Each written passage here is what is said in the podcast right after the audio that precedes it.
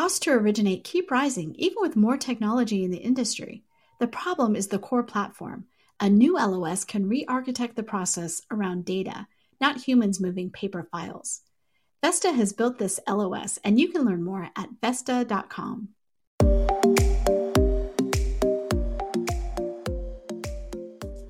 Pulled from the hottest topics coming across our news desk, I'm HousingWire digital producer Victoria Wickham, and this is the Daily Download. Today, I'll be discussing the projected costs insurers will have to pay for damages that property owners endured from Hurricane Laura last week. I'll also be sharing the Mortgage Bankers Association's weekly forbearance volume survey, as well as the MBA's and Structured Finance Association's comments on the Federal Housing Finance Agency's proposed rule for a new regulatory capital framework for Fannie Mae and Freddie Mac. But before you listen, here's a brief word from our sponsor. Extraordinary challenges demand extraordinary solutions. CoreLogic is uniquely positioned to help you navigate this historic disruption. Whether it's virtual home showings, flexible employment verifications, or automated loan modification engines, CoreLogic delivers the data driven solutions, targeted insights, and deep domain expertise trusted by the nation's most successful mortgage lenders. Explore how CoreLogic can help you today. Visit corelogic.com forward slash COVID 19. Thanks for listening, and let's get started with our first story written by James Kleimann that claims insurers will have to pay billions of dollars for damages that property owners endured from Hurricane Laura last week.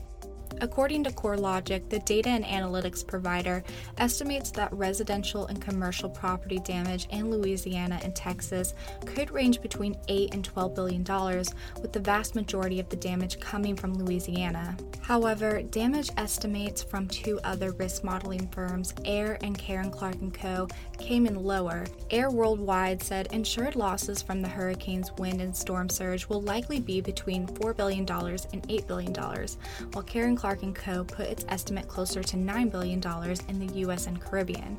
Damage from the Category 4 storm was most prevalent in Louisiana, with wind surges reaching 150 miles an hour. In Lake Charles, Louisiana, CoreLogic found that about 9,000 homeowners experienced Category 3 conditions, while 1,100 experienced Category 4. The storm, which is the most intense hurricane to make landfall in the northwestern Gulf in more than 150 years, will also hurt homeowners' ability to pay for their mortgage mortgage, which is already a problem in several of the area's housing markets, according to Kleimann. In a report on Friday, CoreLogic noted the delinquency rate in Lake Charles, Louisiana, and Beaumont, Texas, were both at least two points above the national rate of 7.3%. Our next story comes from Kathleen Howley and covers the Mortgage Bankers Association's weekly forbearance volume survey. The report indicates forbearance rate for mortgages backed by Fannie Mae and Freddie Mac dropped to a four month low of 4.88%, while the overall rate was 7.2%, unchanged from the week prior. The report also states the GSE rate for the week ending August 23rd fell 5 basis points from the week prior, and the rate mortgages packaged into Ginnie Mae securities, primarily loans backed by the Federal Housing Administration and Veterans Administration increased to 9.58% from 9.54%. MBA chief economist Mike Fratantoni said FHA and VA borrowers are facing a disproportionate impact due to the loss of the $600 a week unemployment benefits part of the CARES Act, coupled with a consistently high rate of layoffs and uncertainty about the job market. With the unemployment rate at 10.2%, higher than the worst month of the financial crisis, some economists have worried that the forbearance rate could begin to rise now that the $600 weekly payment has expired. The Trump administration has since replaced the CARES jobless benefit with a $300 a week payment using the Federal Emergency Management Fund, which is intended for hurricane relief. That being said, states must update their systems to begin sending it out. So far, FEMA has approved applications from more than two dozen states to offer, quote, lost wages assistance, but only a handful have finished reprogramming so they can begin the payments. Our last story comes from Sarah Wheeler and shares comments made by the Mortgage Bankers Association and Structured Finance Associations on the FHFA's proposed rule for a new regulatory capital framework for Fannie Mae and Freddie Mac. In their comment letters addressed Monday, the MBA provided suggested adjustments to the framework, while the SFA called on the FHFA to suspend the implementation of the rule, quote, until a number of fundamental threshold issues are adequately addressed. In May, the FHFA proposed the rule, calling it, quote, a critical step in furtherance of FHFA's stated intention to responsibly end the conservatorships of the GSEs.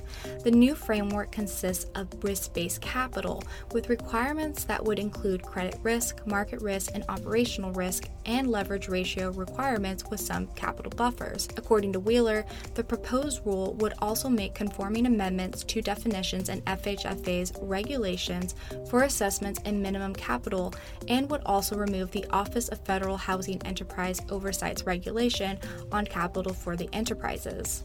In a 22 page letter outlining its concerns on the proposed rule, the MBA acknowledged that it was appropriate and necessary for the FHFA to strengthen the GSE's capital framework in advance of their exit from conservatorship, as the organization claimed the proposed framework remains too complex and lacks transparency in key areas. Notably, one of MBA's key suggestions was that the proposed capital framework should be modified to encourage the GSEs to operate as market utilities with effective incentives to distribute rather than hold mortgage credit risk.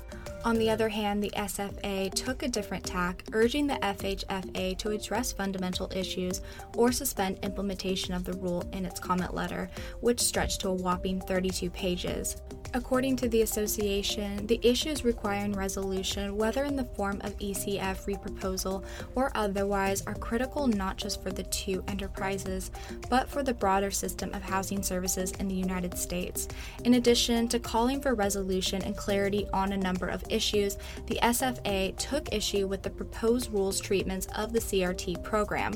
In a statement, the association said the capital rule unnecessarily penalizes CRT programs at the enterprises likely eliminating valid benefits of this diversified, cost effective risk management tool. As a result, the GSEs would be incented to hold more risk, their cost of capital will increase, and the economic benefits passed along to mortgage borrowers via lower G fees will be reduced or eliminated. That's a wrap for today's episode of the Daily Download. Remember to subscribe, rate, and review on Apple Podcasts, and join us again tomorrow.